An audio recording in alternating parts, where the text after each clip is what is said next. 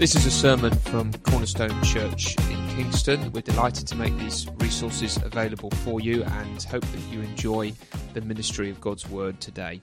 There are lots of other resources on our website which we are pleased to make available, and you can browse our website and download sermons and podcasts, read blogs and articles. And if you've been listening for a while and you would like to get to know the church or for us to get to know you a bit, there is an e contact card, a welcome card that you can fill in on our website, and we'd love to hear from you. Let me pray as we read God's word that we will hear it and then we'll read it. Father, we do uh, thank you for your word. We thank you that it is perfect, that it speaks to us today. And so we pray that as we read it, you will talk to us, that you will speak to us, and that we will listen. We pray too for Geraint as he comes to speak to us. We pray that you will calm any nerves that he has and that he will boldly proclaim your words uh, tonight. And we pray this in Jesus' name. Amen. Amen. Chapter 6 and verse 16. When evening came, his disciples went down to the lake, where they got into a boat and set off across the lake for Capernaum. By now it was dark, and Jesus had not yet joined them. A strong wind was blowing, and the waters grew rough. When they had rowed about three or four miles, they saw Jesus approaching the boat, walking on the water, and they were frightened. But he said to them, It is I. Don't be afraid. Then they were willing to take him into the boat and immediately the boat reached the shore where they were heading.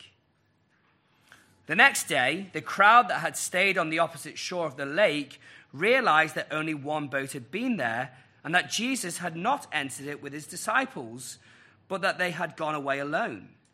Then some boats from Tiberias landed near the place where the people had eaten the bread after the Lord had given thanks. Once the crowd realized that neither Jesus nor his disciples were there, they got into the boats and went to Capernaum in search of Jesus. Geraint. Good evening. Um, you will have to forgive me. I've, I've brought my phone up as a stopwatch because I couldn't, I couldn't bring myself to bring my Fitbit and see my heart rate rise and rise. Um, but uh, no, let's, let's pray. Let's, uh, let's ask for the Lord's help. And uh, let, us remember, as, as Pete was telling us this morning that, that as the word of God is preached, yes, yes, I'm speaking, but we want to hear the voice of the Lord Jesus Christ. So let's pray. Heavenly Father, we, we do praise you for your word. Uh, pray now, Lord, that, that through your spirit you would, you would be with me. You would uh, you'd help me to, to be clear, to be bold um, about this amazing story. Um, that, um, and that we, as a, as a church family, as brothers and sisters, that we would see the Lord Jesus Christ, that we would look to him in his beauty, in his, in his radiance, and that we would be amazed. Heavenly Father, pray that you would, by your Spirit, help us to see that tonight. In your name. Amen. Amen. Excellent. Yes, so we are in uh, John 6. We are in the, uh, the miracle of walking on water. But this happens on the same day as, as the sermon that Tom brought to us last week. Now, for us, that happened last week. But for, for, these, for these people in the story, this is the same day. It's rolled from one to the other. So last week, Tom took us through the feeding of the 5,000. We, we saw how Christ multiplied the, the bread and the fish enough for thousands to eat. Not enough for them to have a nibble, but enough for them to have a fill not enough only for them to have a fill, but for there to be 12 basketful left. An amazing miracle that the disciples have just witnessed. They've just seen that. Not only the disciples, but the crowd are there as well. The thousands are there. And I just want to remind us of the crowd's reaction. Look with me to verse 14. Look and notice at what the crowd say about the Lord Jesus. After the people saw the sign Jesus performed, they began to say, Surely this is the prophet who's to come into the world. The prophet. That's who the crowd think that Jesus is. The crowd see him as the greater Moses. Tom talked to us about this last week. The prophet that was promised all the way back in Exodus. This is him, finally. He's come after, after thousands of years. This is who our people have spent years and years and years waiting for. And Tom gave that amazing phrase that he's come to make Israel great again. That's what the crowd wanted with this prophet. And we see that as well in verse 15. Look with me. Jesus, knowing that they intended to come and make him king by force, withdrew again to a mountain by himself. They see him as a prophet, they see him as the fulfillment they want to make him king. They want him to be the one who makes Israel great again. There's no, there's no thought in them about asking Christ, asking the one who's just performed this miracle. There's no thought about that. Oh no, let's, let's go and take him and let's force him into a campaign. Let's go and overthrow Rome, and he is our leader. Oh, the one over there that has no idea about this conversation. Yes, him. He is our leader. They see Christ as prophet, the fulfillment of what Moses was. They see Christ as their king, the one who's going to overthrow, overthrow Rome. Who do you think Jesus is? They see Christ as that. But here, today, who do you think he is? And especially, that question is especially prominent today in the midst of your suffering. We'll see later about how these disciples are, are in the midst of a storm. And for you today, how do you answer that question? Who do you think Jesus is when you are in the midst of a storm? How do you answer the question with your lips? But how do you answer the question with your actions? How do you answer it when you're suffering? When you're plagued with illness? When you get one phone call after the other from the doctor, bad news after bad news? How do you answer it then? When, your when your son or daughter comes home from school, run upstairs. And you know, you know after hearing that, that the door's about to slam. And the next thing is them crying because they've had another day of unrelenting bullying. How do you answer that question then? When you see your loved ones in that? Who's Jesus then?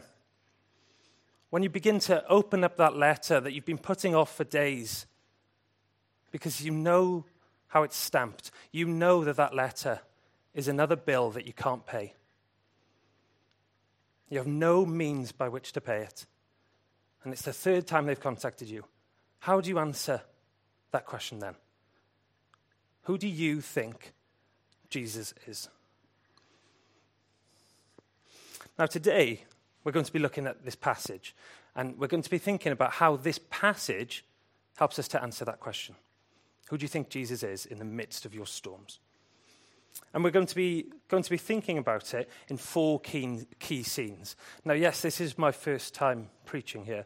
Um, I, I, I, can never promise to do this again, but they all rhyme. Um, they don't all start with the same letter, but they do all rhyme. Um, so we've got, we've got, firstly, we've got all aboard. We've got, secondly, all are flawed. We've got Christ is Lord and the crowd explode. so let's, let's get into it. All aboard. It's not a train, it's a boat. Let's read verse 16 and 17. Verse 16.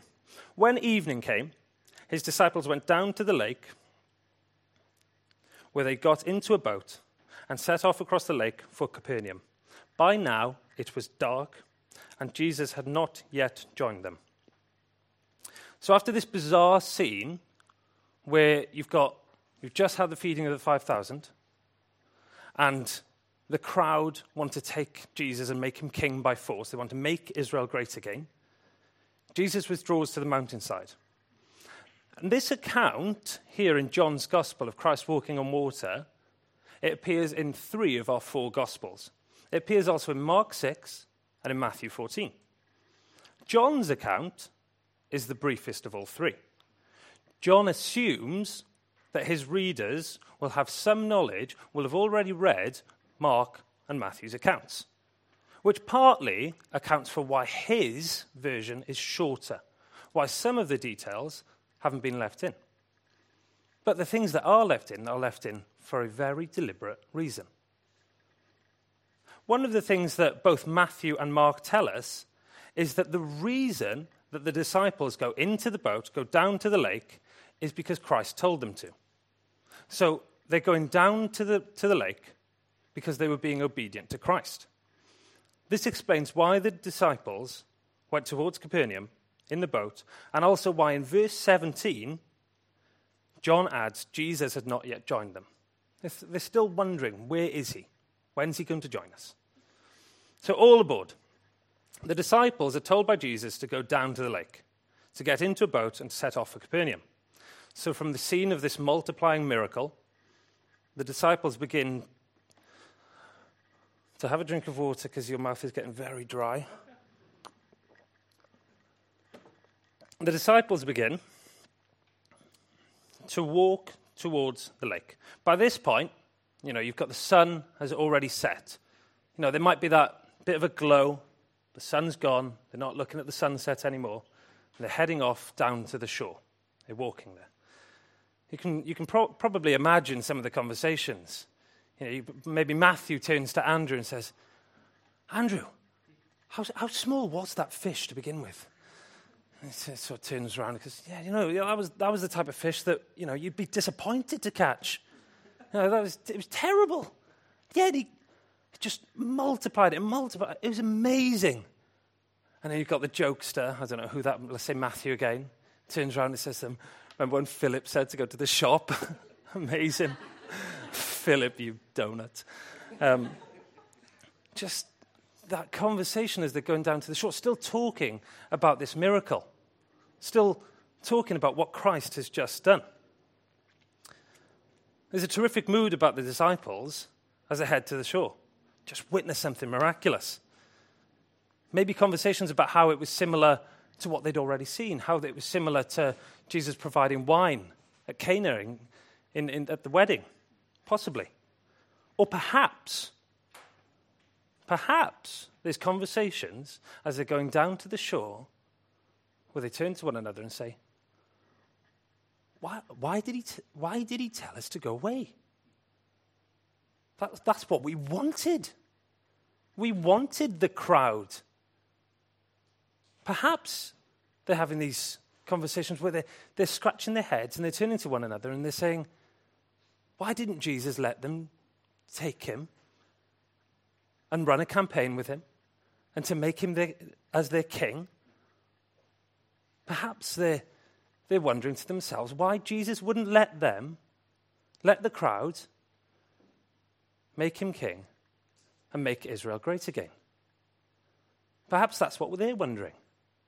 And perhaps those sorts of conversations reveals who they think Christ is. If, if they're thinking about those things, perhaps they, they see Christ not as Lord, but as a greater resource to do what it is that they want to do as they're going down to the shore. And again, I ask, I ask you tonight, and I ask myself, who do you say that Christ is?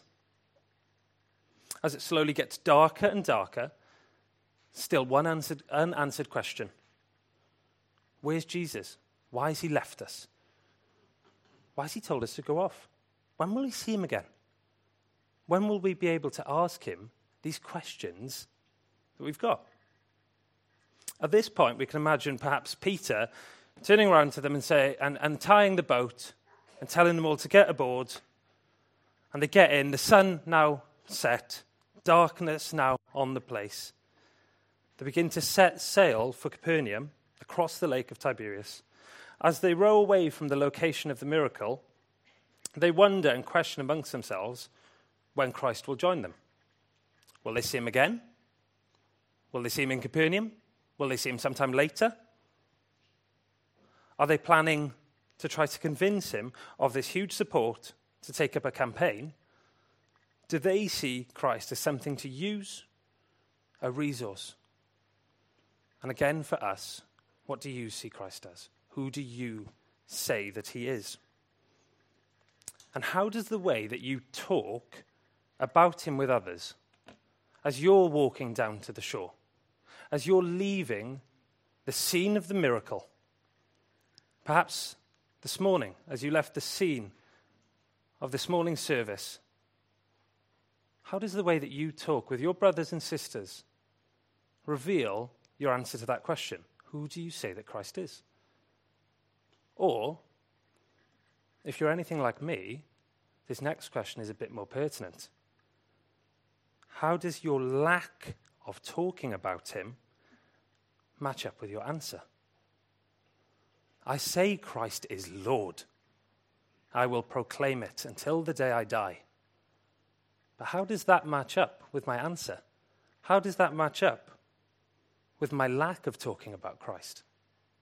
Or your lack of talking about Christ? Who do you say that Christ is? Next, we'll go to all are flawed. And we're looking at verse 18 and 19. Verse 18 A strong wind was blowing, and the waters grew rough. When they had rowed about three or four miles, they saw Jesus approaching the boat, walking on the water, and they were frightened. So, with the, t- with the disciples in the boat, and darkness now over the face of the waters, they've been rowing now for a few miles. Unfortunately for them, they're in a place, they're in uh, the lake in Tiberias, that is known for sudden storms. Unfortunately for them, that's the place that they're in. Fortunately for us, you're in the company of someone who knows a thing or two about storms, having been a Welshman all my life. So you're in safe hands. So, with darkness now over the storm, you've got the captain of the boat, let's say James, calling on them to row.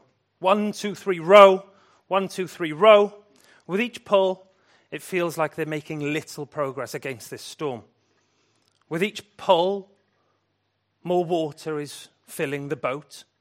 With each pull, they themselves are getting wetter and wetter. With each pull, their arms are getting tireder and tireder. It's looking more and more hopeless. One, two, three, row. You've now got two of the disciples, one at the front, one at the back, perhaps, tasked with emptying the water from the boat itself, getting rid of it. Mark, in his account, adds that the disciples are straining at the oars. That's a picture of them leaning down with their heads down, just straining, not looking at where they're going, listening to the captain tell them to row, not worrying about anything else but pulling and pulling and pulling. Do you ever feel like that? Have you ever felt like that in the midst of your storms? With water now squelching at their feet, their arms beginning to ache with pain, darkness all around them, no hope of it ending anytime soon, little idea of how long is left little idea of when this financial situation is going to finally relieve itself. Little idea of when the, the bullying is going to stop. Have you ever felt like that? Straining at the oars, straining, pulling, trying your best in the midst of your storm. No end in sight. And at that point, when you felt like that, who do you say that Jesus is? Whilst they felt like this, whilst they felt hopeless, exhausted, they look overboard, see the moonlight glimmering, reflected of the rough seas, only to have the boat rocked back, reminding them to keep their head low, to listen to the captain, and to strain on. Three or four miles go by. And then it says in verse 19 When they had rowed about three or four miles, they saw Jesus approaching the boat, walking on water, and they were frightened. They see a figure coming towards them amidst the storm. Both Matthew and Mark's accounts say that the disciples think it is a ghost. John tells us here that it is Jesus, but at this time, they just see a figure. You've got the waters crashing all around them. They can see very little, but what they can see is the silhouette of the waves crashing in the distance and a figure unmoved, untouched, approaching them in their storm. They are frightened. The Greek word here for frightened could be translated as frightened out of one's wits. Out of one's wits. This isn't the type of frightened you get when you walk into the back room to turn the lights off and then out pops funny Rory Kinneard to, to give you a jump scare.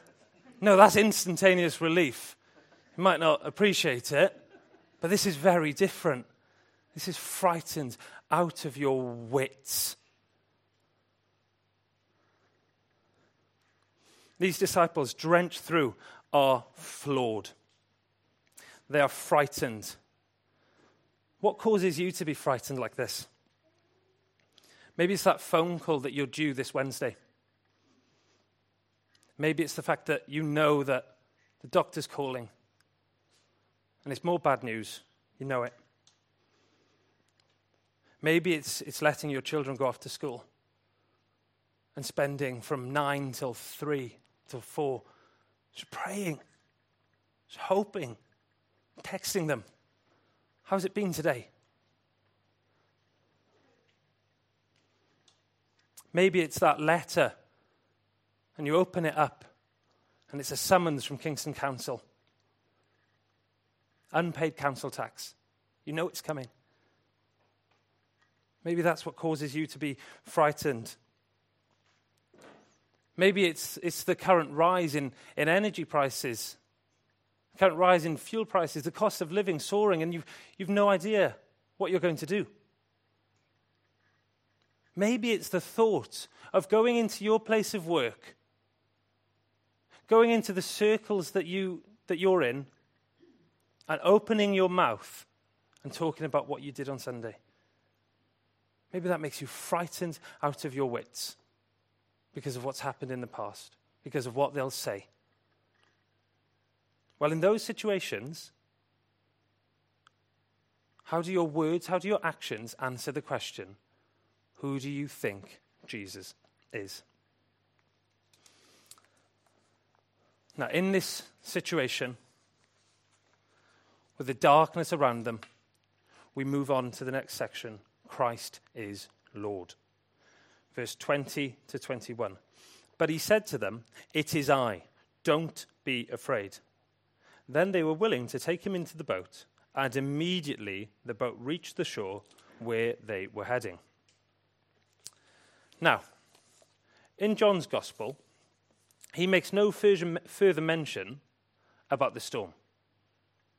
In both Matthew and Mark's gospel, they both mention about how the storm is stilled. That's not the takeaway that John wants us to have. Jesus does have authority over the storm.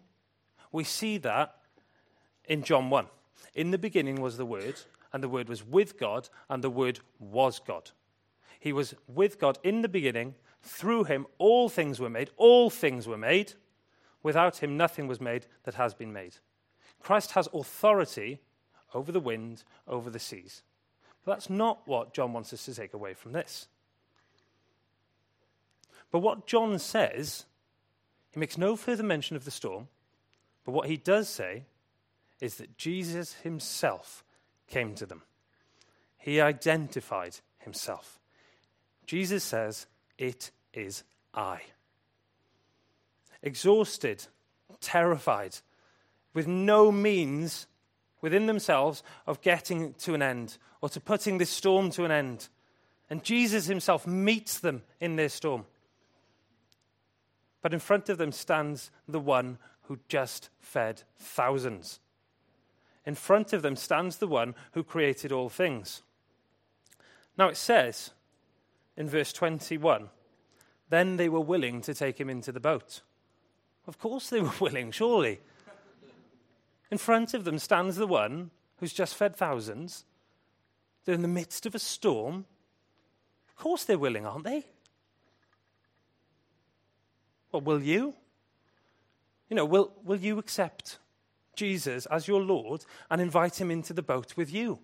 Have you done that?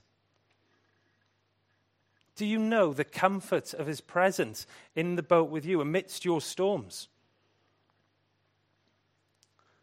Let's think a little bit more about the one who stands at the edge of the boat, atop the water. Let's look at the one we can invite into the boat of our lives amidst our own suffering. Look at his, look at his words in verse 20. It is I, don't be afraid. Now, the English here is slightly, um, it, it misses the gloriousness of this phrase. Because this phrase would be clunky to translate beautifully into English. If, if we were going to translate it in a clunky way, but in a beautiful way, it would read a little more like this He said to them, I, I am, don't be afraid. I am, Jesus says. Jesus identifies himself with the same name that is revealed to Moses at the burning bush. In verse 14, we saw the crowd see Jesus as the prophet, the greater Moses, a resource to use, they wanted him as. Jesus here is identifying himself as Yahweh, the covenant keeping God. He identifies himself with God's covenant name. Jesus identifies this terrifying scene with them frightened out of their wits and declares himself to be the steadfast covenant keeping God. He's just performed a miracle feeding thousands. And here he is with, with his disciples entering their distress to show them who he is. So, who do you think he is?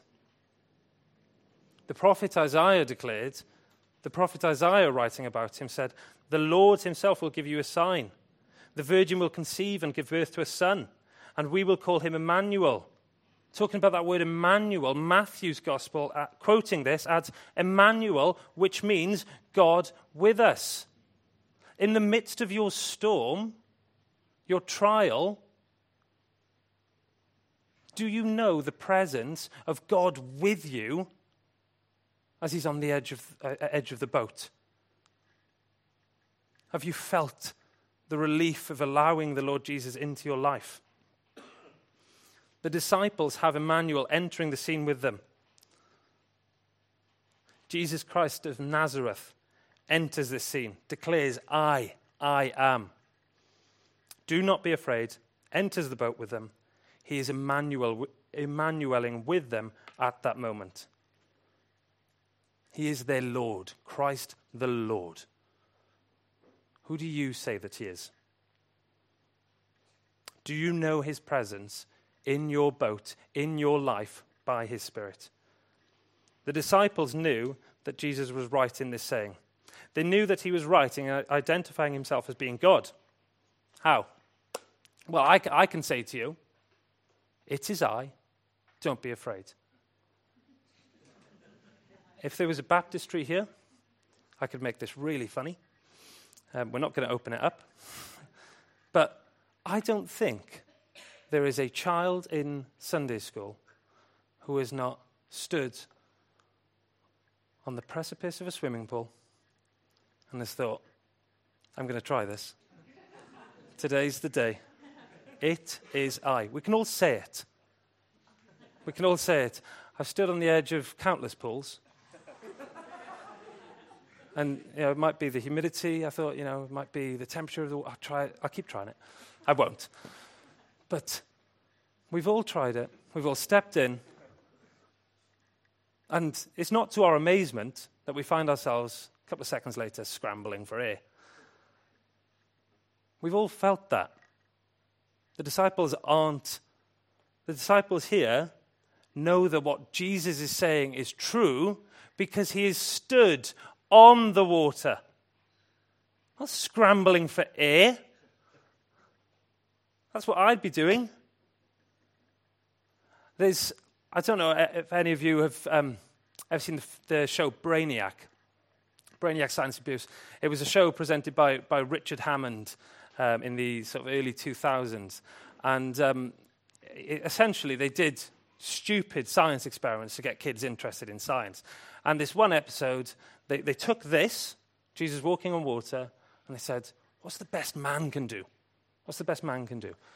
And Jon Tickle, great name, tries it. He tries to walk on water, and much like myself, but with a hairier chest, he falls into the water. and they decide what we'll do, we'll get a load of, of cement mixers and some industrial custard. And we're going to fill the pool with industrial custards. And then, what Jon Tickle can do is he can run across the water. Wait, can he walk? Well, he can sort of walk, but he has to sort of walk quickly. Wait, can he stand still? No, he, he couldn't stand still on the custard because the custard's properties meant that if he stood still, he would begin to sink into the custard. Okay, so the best you're telling me that a man can do is that we can't do water, but we can do custard if you absolutely sprint. So I could sprint around the boat if the boat is surrounded by custards, industrial sized custards. No, so for these disciples, they know that what Jesus is saying is true because he has stood on the water amidst this storm. The disciples knew that he was right. I want to look now at Psalm 107. It will appear on the screen. Psalm 107, verse 23 to 32. Some went out on the sea in ships.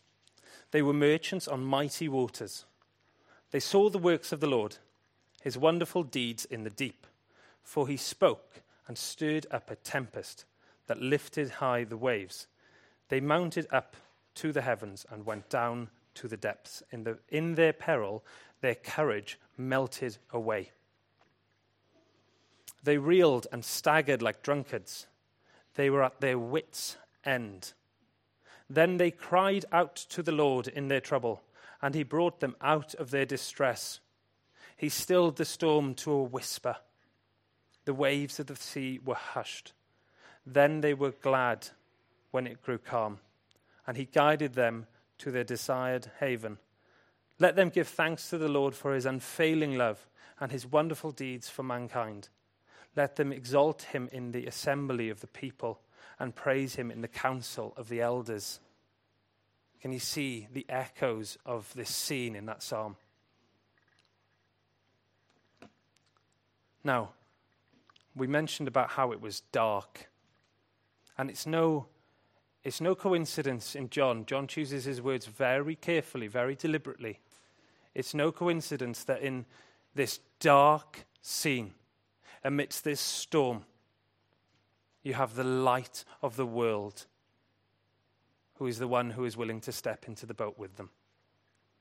Amidst your darkness, have you invited the light of the world into your boat?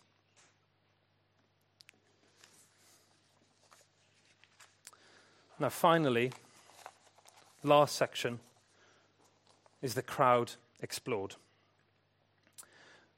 Verses 22 to 24. The next day, the crowd that had stayed on the opposite shore of the lake realized that only one boat had been there, and that Jesus had not entered it with his disciples, but they had gone away alone. Then some boats from Tiberias landed near the place where the people had eaten the bread after the Lord had given thanks.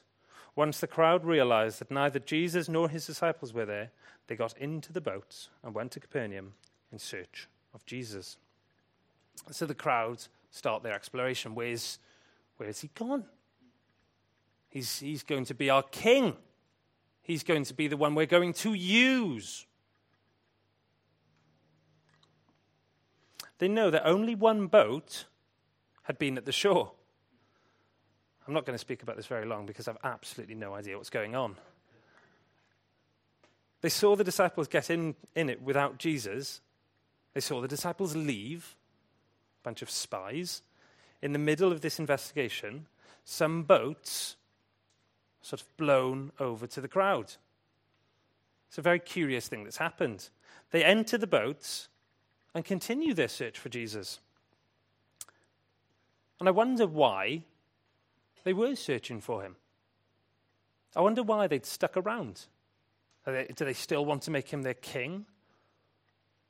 Is that, is that still why they're there? Do they want questions? How has he multiplied the loaves and the fish?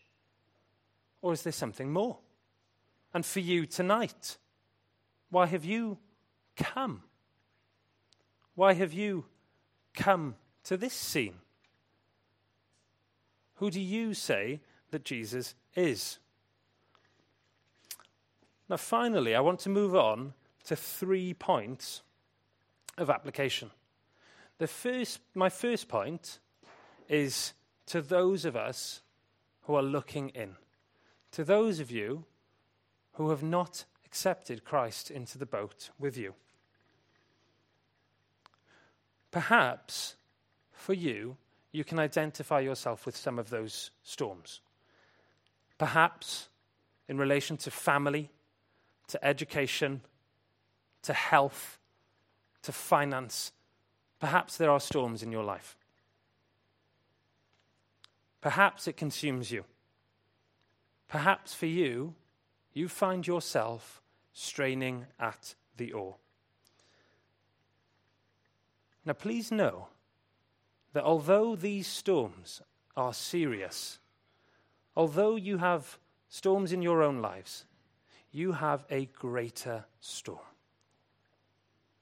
Because of your sin, because of the things that we have done wrong in our lives, we have put enmity between ourselves and God.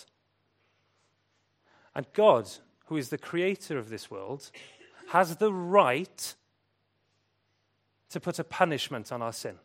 And the punishment that God says, the just God says for sin, is that the wages of sin are death. So for those of us who have sinned, death is coming eternal separation from our Father, our Creator. That is your greatest storm.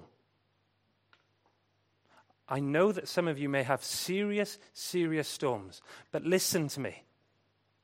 That is your greatest storm. That the wages of sin are death. Now, to that storm, there is phenomenal news. God graciously, through the Lord Jesus Christ, takes your penalty from you on the cross. Jesus Christ has made a way for the darkness of the penalty of sin, the darkness of that storm to be dealt with. Through his cross, he offers you everlasting life.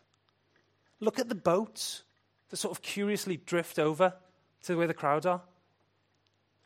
Is that Christ offering them a way, a means by which to come to Him. Christ, through His cross, has made a way for you to deal with that greater storm.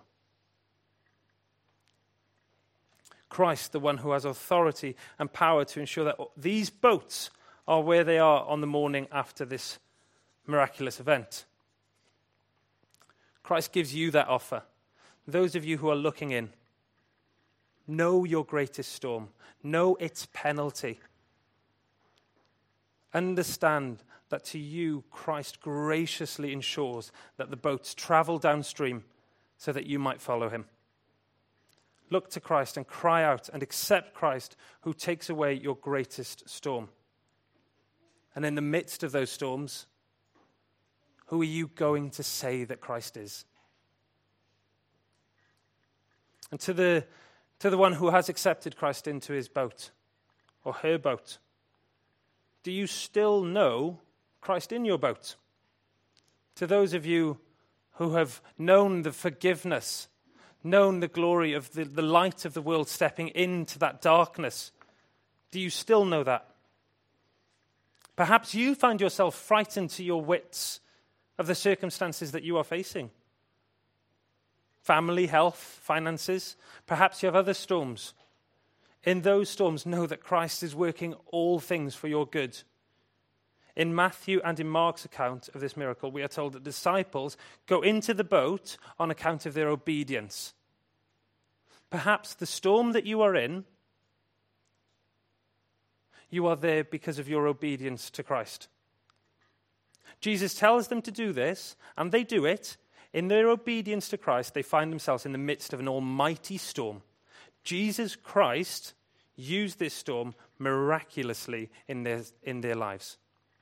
Jesus Christ sends them out across the lake, knowing that there would be a storm, knowing how he would provide for them, knowing how he would work it and use it for their good. Jesus Christ knows the storms that you are in, knows the storms that you are in. And he is using each and every one of them for your good. Now, in, in this scene here, the disciples feel instantaneous relief. Oh, Rory Kinnaird has gone away from jump scaring me. Brilliant. You may not feel instantaneous relief, but know the presence of the Lord Jesus Christ in your boat. Lean on, lean on the fact that He is working all things for your good. Lean on the fact that through all things He is working. You are reminding yourself that Christ is working even in your suffering, reminding yourself that He has taken away your greatest storm, that through His cross, through His death and resurrection, He has taken away that greatest storm. And through His ascension, He has made a way for you to ascend to the Father. Not just that it's been dealt with, but it's been dealt with, and you have amazing news awaiting you eternal life. Know that peace in your storms. And my final point of application is more aboard. To those of you who can testify about what Christ has done for you, to those of you who can say, Yes, I once was in darkness, I once knew my boat being rocked. I once couldn't see over the sides for water in my eyes.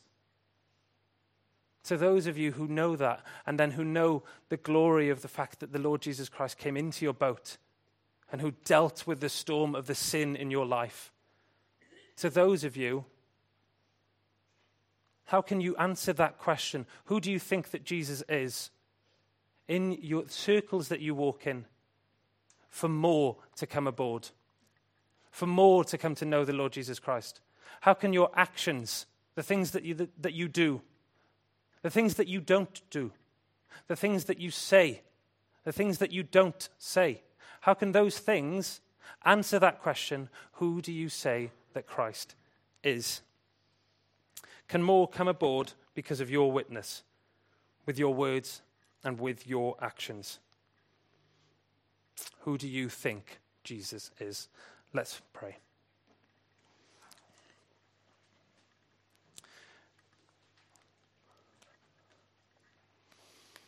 Heavenly Father, we praise you for this scene that by your Spirit you have written into your word. We praise you, Father, that through your Son, the Lord Jesus Christ, you have made a way for our greatest storm to be dealt with, and that our sin does not have a hold on us anymore. Praise you, Father, for this. Lord Jesus Christ, we thank you for the fact that you walked on those waters amidst that storm and you walked the road of Calvary and you carried your cross and you were nailed and pierced for our transgressions. Heavenly Father, we thank you for your amazing plan. Praise you for these things. Oh, Amen.